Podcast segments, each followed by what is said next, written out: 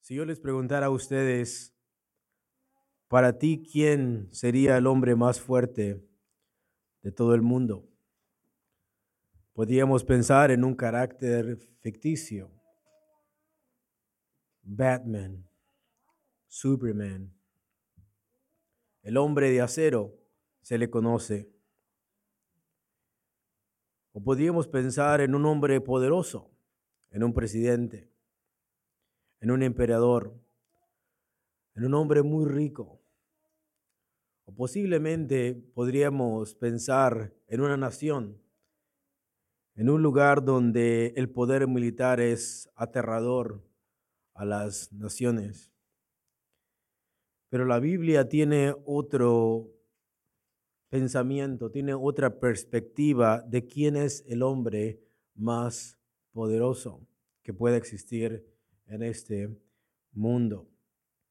En Proverbios, por favor, capítulo 16, versículo 32, vamos a leer todos juntos lo que la palabra del Señor dice. Proverbios, capítulo 16, versículo 32. Vamos a esperar a que todos lo tengan, por favor. Proverbios 16, 32 es algo que Espero en el Señor que tengamos en nuestro calendario, tengamos esto en nuestro refrigerador, lo tengamos en nuestro espejo, lo tengamos en nuestro carro y lo tengamos más importante en nuestra mente y nuestro corazón. La palabra de Dios dice todos juntos, mejor es el que se tarda en airarse que el fuerte, y el que se enseñorea de su espíritu que el que toma una ciudad. El título de esta predicación es El hombre más fuerte del mundo. Para la Biblia, el hombre más fuerte del mundo no es Iron Man, no es Superman, no es Batman, no es un madman, no es Putin, no es el presidente de Estados Unidos, no es un terrorista, no es la persona que tiene un poder militar, no es una nación, no es el hombre más millonario, es aquella persona que tiene la capacidad de controlar su propio espíritu. Mejor es el que tarda en airarse que el fuerte, y el que se enseñorea de su espíritu que el que toma una ciudad. Una Biblia transliterada en inglés dice, He who is slow to anger is better than a warrior. And he who controls his temper is greater than, than one who captures a city. La Biblia de las Américas dice, mejor es el lento para la ira que el poderoso, y que el que domina su espíritu que el que toma una ciudad. Esa es la forma en que Dios piensa. Para nosotros o para el mundo, una persona poderosa es una persona que tiene mucho dinero o que tiene un poder militar, una persona que tiene mucho poder sobre personas. Pero vemos que para Dios y para la Biblia, el hombre más poderoso no es aquella persona que se enseñorea de las personas por dominio, por intimidación. Para la Biblia, el hombre más poderoso es aquella persona que tiene la capacidad de controlarse y dominarse y conquistarse a sí mismo. Y como dice la iglesia, ya se acabó el estudio, hermanos. Mejor es el lento para la ira que el poderoso, y el que domina su espíritu que el que toma una ciudad. ¿Quién dice esto, hermanos? Dios. Este versículo nos muestra una parte de la sabiduría que tiene que ver más no solo con el intelecto, sino con el espíritu de la persona que profesa ser sabia. Tiene que ver con el comportamiento. Tiene que ver con las consecuencias de cómo nosotros nos portamos. Para entender este versículo, me gustaría ir un poquito a la historia para que entiendan qué es lo que escuchó este muchacho al escuchar Salomón o al escuchar los dichos de Salomón, al decir, mejor es el lento para la ira que el poderoso, y el que domina su espíritu que el que toma la ciudad. ¿Qué es lo que entendió este muchacho en aquel tiempo? Según www.significadobiblico.com dice lo siguiente, asedio, definición, cito, el significado bíblico de asedio hace referencia a un cerco o sitio de bloqueo militar. Cuando una tropa bloquea o sitia a una ciudad. En tiempos de guerra se empleaba como estrategia para rodear a una ciudad enemiga,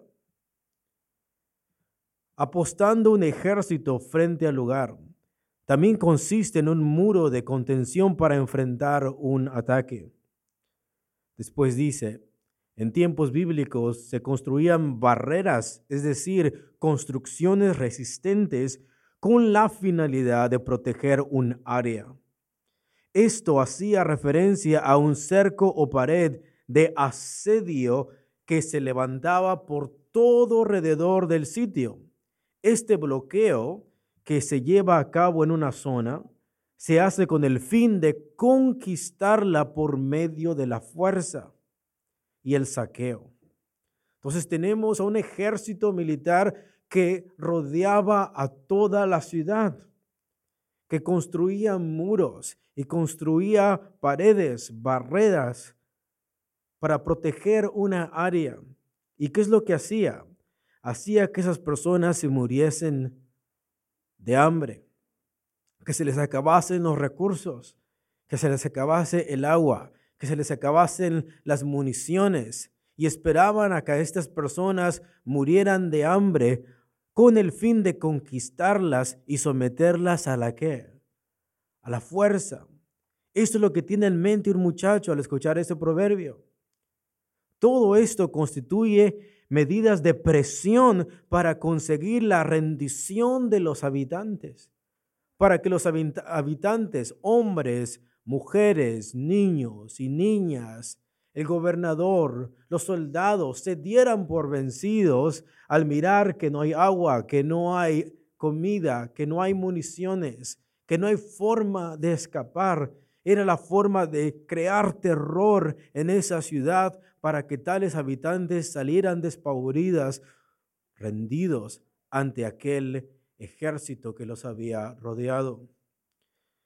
Según el diccionario bíblico ilustrado, dice, con frecuencia los asedios duraban años, años, porque recordemos que las ciudades tenían sus recursos, tenían sus graneros, tenían sus fuentes de recurso. Así es que para que se acabase todo este abastecimiento que ellos tenían, muchas veces tenía que durar años, que tal tropa estuviese en derredor en orden de mirar cómo las personas comenzaban a flaquear. En el transcurso de los cuales se daban numerosas escaramuzas, ataques por diversos medios, entradas, salidas cuando los invasores juzgaban que la moral y el estado físico de los defensores de la ciudad había bajado, se lanzaban al ataque con arietes, plataformas, escalas y con estratagemas intentaban conseguir la apertura de la ciudad.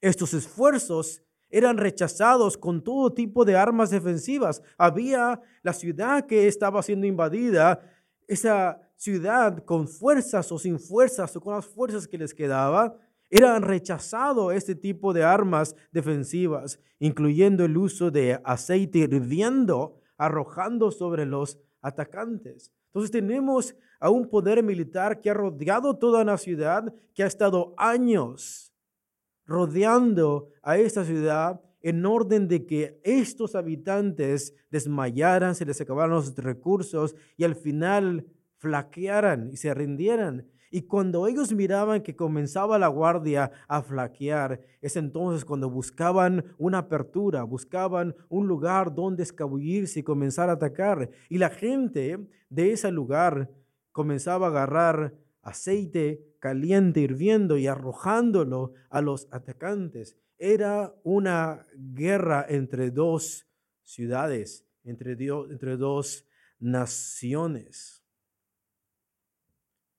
La Biblia dice que se requiere mucha sabiduría para tomar y conquistar una ciudad. En Proverbios 21, 22 dice, tomó el sabio la ciudad de los fuertes. Se necesita mucha sabiduría para poder tomar la ciudad de la gente fuerte, la gente brava, la gente bruta, la gente que no tiene temor. Se requiere mucha sabiduría para eso. Y derribó la fuerza en que ella confiaba. Se requiere mucha sabiduría para destruir una ciudad. Se requiere de muchos consejeros. Se requiere de muchas personas habilidosas que te puedan decir el arte de la guerra y que te puedan dar una información táctica en la cual la persona tenga ese conocimiento militar para poder destruir al otro ejército o a otra, a la otra nación en Proverbios 20, 18 dice, los pensamientos con el consejo se ordenan y con dirección sabia se hace la guerra. En Proverbios 24, 6 dice, porque con ingenio harás la guerra. Y en la multitud de consejeros está la victoria. Se requiere de muchas mentes, se requiere de muchas personas para poder conquistar a otro país se requiere de mucha sabiduría, se requiere de estrategia, se requiere de ingenio, se requiere de consejo para obtener la victoria y poder conquistar a otra nación. Pero la Biblia dice que se requiere más sabiduría y más poder para dominarse y conquistarse a uno mismo.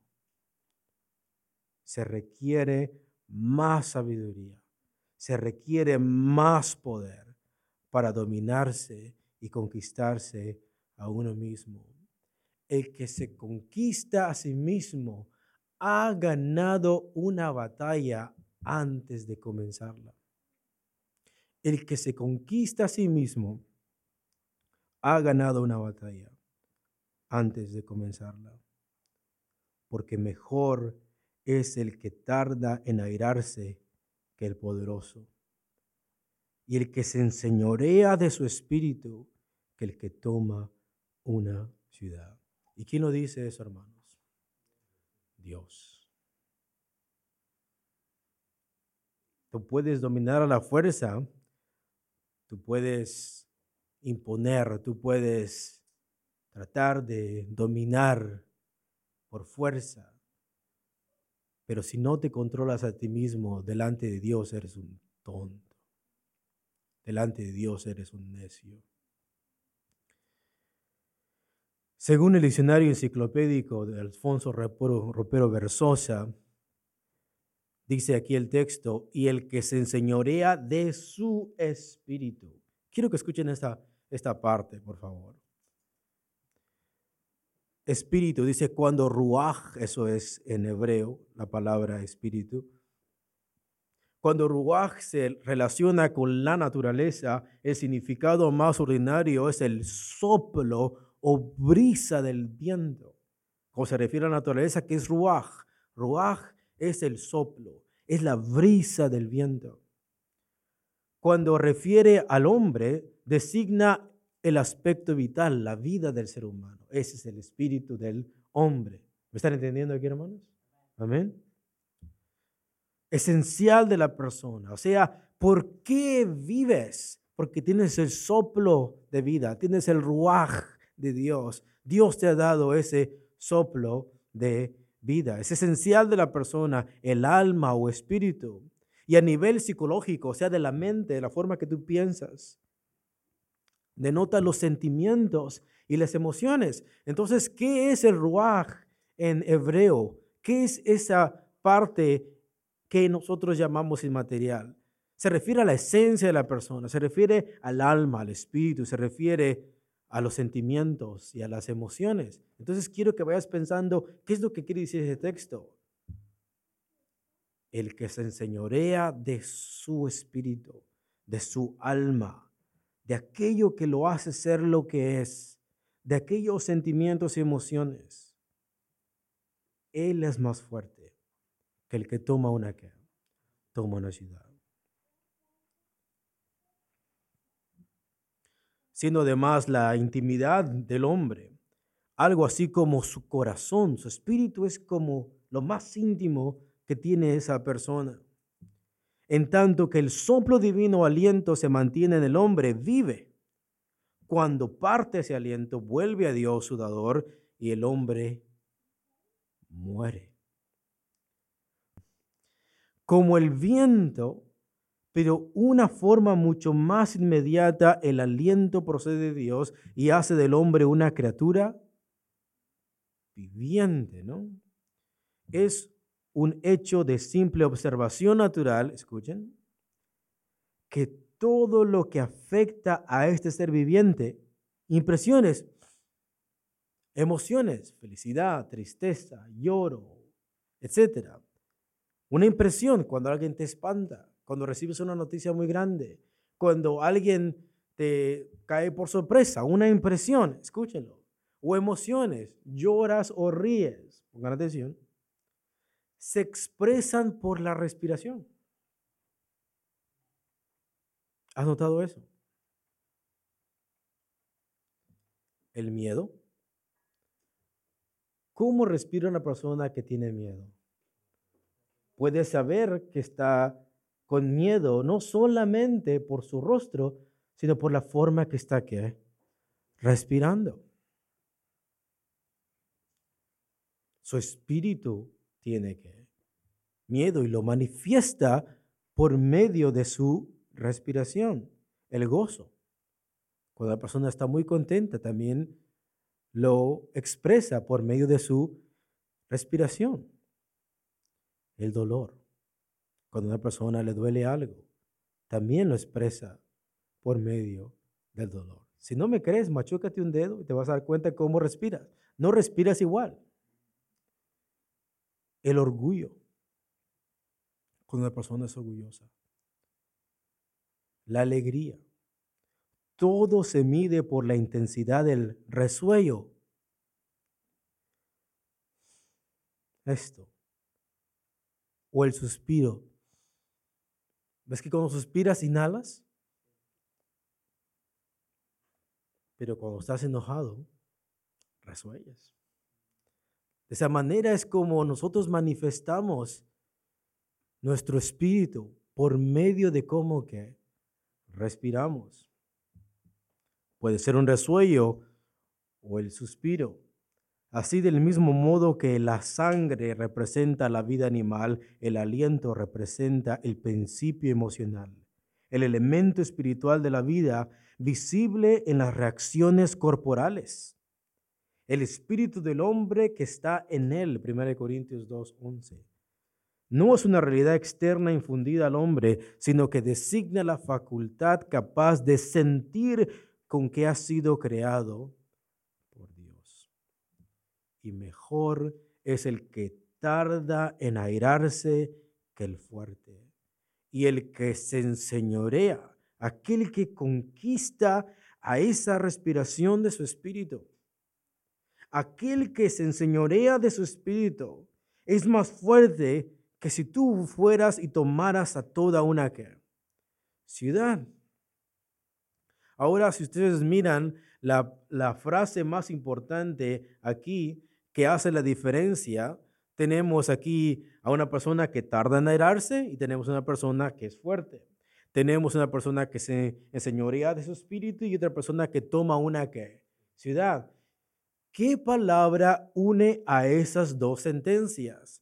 Y la palabra clave de este versículo se le llama un hebraísmo, porque dice, mejor es, better than mejor que está diciendo. Tienes a dos personas, una que tarda en respirar, que controla su respiración, y otra que usa la fuerza para conseguir lo que quiere, y otro que controla su espíritu, y otro que va y toma la fuerza a una ciudad. ¿Cómo se tomaban las ciudades en aquel tiempo? Asediando las ciudades, y eso tardaba meses, años, y mirabas gente morir, y era la fuerza.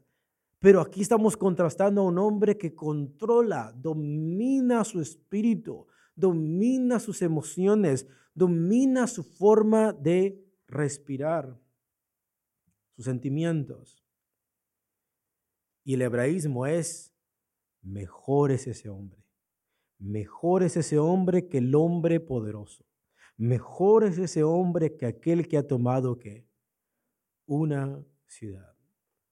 Muchas veces podemos querer tener gloria, muchas veces queremos querer tener poder, Muchas veces podemos buscar ser reconocidos en algo y para Dios el hombre más fuerte, el hombre más reconocido, el hombre que es digno de gloria es aquel que se ha conquistado a sí mismo. ¿Y como dice la iglesia? Amén. Mejor es. Es una palabra que se usa para contrastar dos cosas el hombre que tarda en airarse y el hombre fuerte, el hombre que se enseñorea de su espíritu y aquel que toma una ciudad. ¿Cuál es mejor para Dios? Es aquel que tiene la capacidad de controlar su respiración cuando está cuando está airado. Para Dios es mejor aquella persona que se ha empoderado, que ha conquistado todas las áreas de sus sentimientos y emociones, su forma de pensar, su forma de hablar, que aquella persona que va y toma por la fuerza a una ciudad. Es una palabra, entonces, esta palabra mejor que o mejor es o better than. Es una palabra que se usa para contrastar dos cosas y enfatizar una sobre la otra.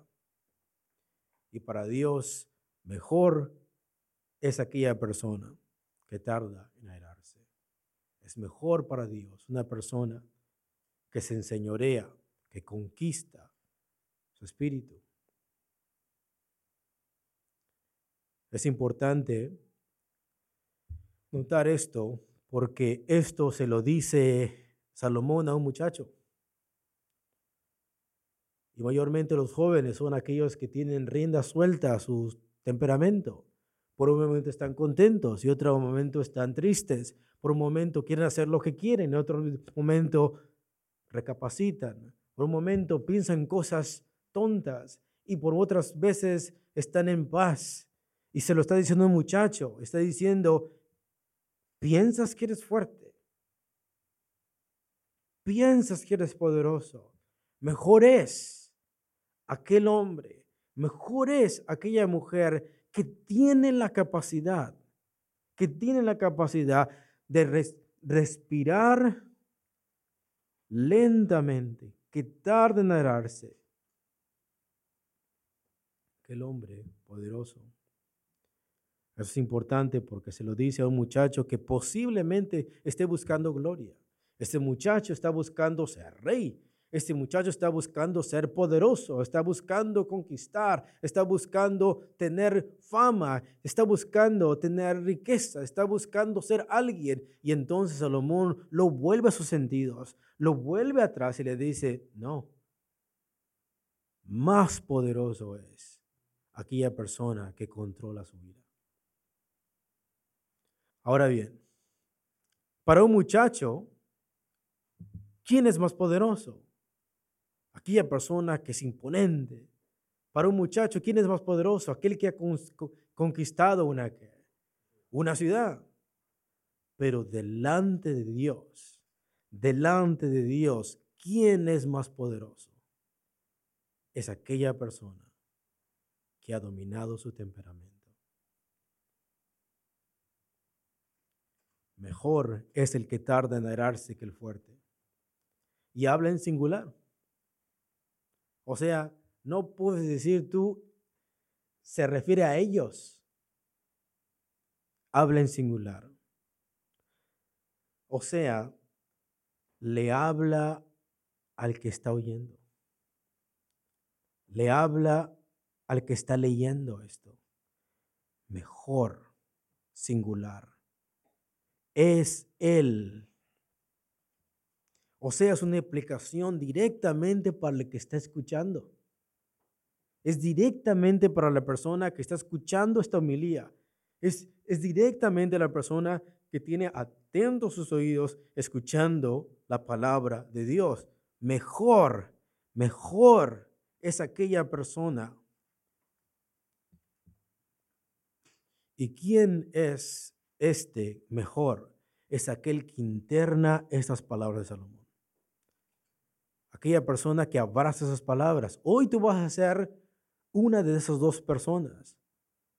Un hombre de un espíritu fiero, de un espíritu bruto, que va a querer imponer las cosas a la fuerza, que va a querer conquistar y dominar su propio hogar, va a querer dominar su, su propio círculo social a través del grito, a través del mal carácter, a través de que se le tiemblen los labios y la lengua y los ojos, a través de eso lo puedes hacer.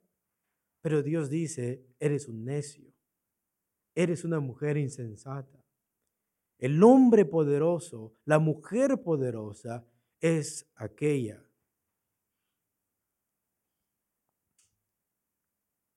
que retarda en airarse. ¿Quién es aquella persona? Aquella persona que interna esas palabras de sabiduría. La pregunta es, hoy vas a ser tú esa persona que va a escuchar esas palabras y realmente las va a abrazar. Porque de aquí vas a salir como un necio o vas a salir como un sabio. Delante de Dios tú no puedes ser necio sabio. O eres necio y tonto o eres sabio y temes a Dios.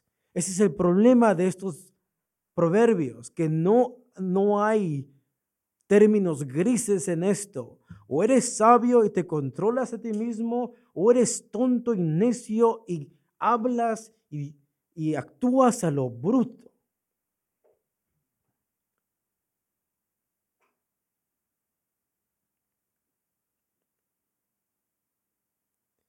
¿Quién es aquella persona que se le llama internar esas palabras de sabiduría? Yo pregunto el día de hoy, hermanos, ¿cuántos realmente deseamos abrazar esta palabra?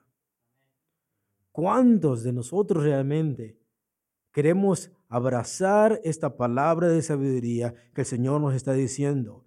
Ese es el hombre sabio, esa es la mujer virtuosa, no la mujer iracunda, no la mujer diabla, y eso está en griego, no lo estoy inventando yo. Así es como dice la palabra en griego, diabolos. La Biblia dice en 1 de Pedro 3, si no me crees, que el ornato más precioso de la mujer es su espíritu afable y apacible. Eso, mejor que las piedras preciosas, mejor que los peinados ostentosos, mejor que cualquier otra cosa. El, el regalo, el ornato más caro, lo que le impresiona a Dios, no es cuánto te tardaste en alaciar tu pelo. Lo que a Dios le impresiona no es cuánto te tardaste en el amor, en buscar el mejor vestido. No importa cuánto te has gastado en maquillarte y lo cual está bien si es decente. Pero eso Dios no le impresiona. Lo que es caro delante de Dios es tu espíritu afable, y apacible, porque pintar cualquier persona puede. Pero el tener un espíritu afable y apacible, eso es caro delante de quién? Delante de Dios. O sea, en pocas palabras, lo que Dios ve como caro es lo interno. No aquello superficial donde te puedes mirar muy bonita o muy ah, guapo.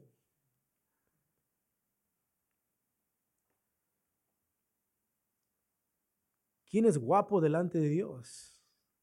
¿Quién es fuerte? ¿Quién es poderoso? Aquel que interna esas palabras de sabiduría y se domina a sí mismo. Esa persona es aquella persona que le hace caso a quién. Le hace caso a Dios. Mejor es el que tarda en airarse. ¿Quién lo dice, hermanos? Dios. Mejor que quién? Que el fuerte. No se vale decir que tengo un, tengo un espíritu bien fuerte, tengo un temperamento, tengo un carácter. No tienes nada, dice Dios. Eres necio, necia. El que posee esta característica de tardarse en airarse, el que posee esta sabiduría, el que posee este dominio, ese es el hombre de acero. Ese es el hombre poderoso.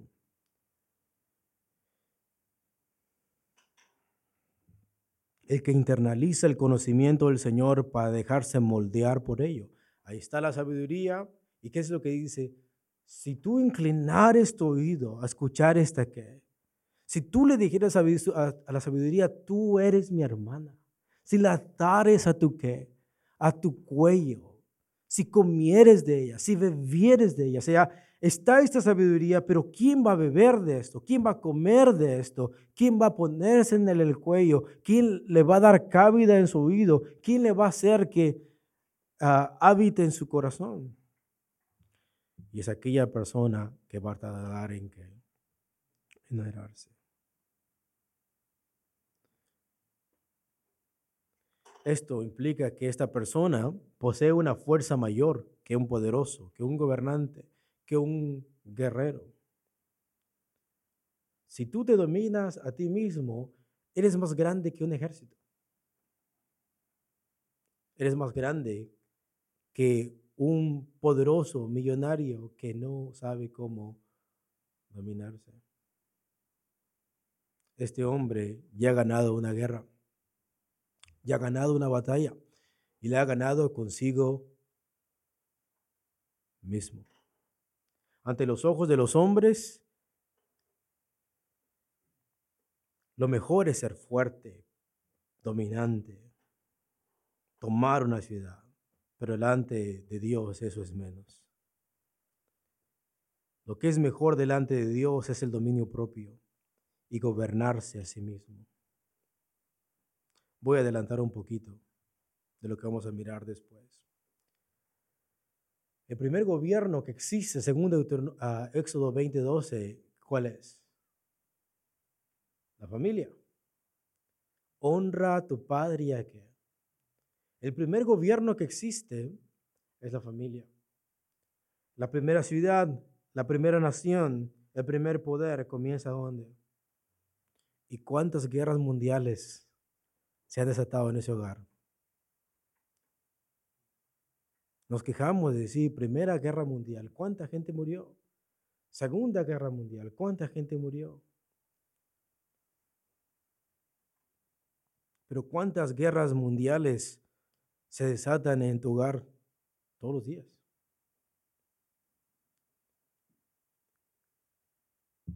Para Dios el hombre que tarda en airarse es mejor que Alejandro el Magno. Es mucho mejor. Es mejor que los Césares romanos. Es mejor que haber ganado la Primera Guerra y la Segunda Guerra Mundial.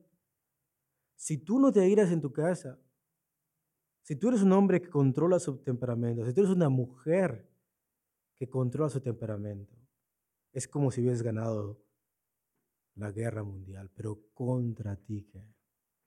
Contra ti mismo. Para Dios es mejor que el más admirable, es mejor que el mejor gladiador, que el mejor guerrero, o que el hombre más fuerte o poderoso del mundo. Te has dominado ti mismo. El hombre del mundo conquista por la fuerza, el otro conquista por la gracia y la verdad. ¿Quién conquistó así? Cristo. Cristo ha conquistado a todo el mundo with love, grace and truth. La razón por la cual nos hemos doblegado ante Él no es porque Cristo nos ha puesto una pistola en la cabeza, sino porque sus manos fueron clavadas en una que, por amor a nosotros. Ese es el hombre más que poderoso. Y como dice la iglesia, amén. Vamos a dar fuertes palmas al Señor. Damos 15 minutos.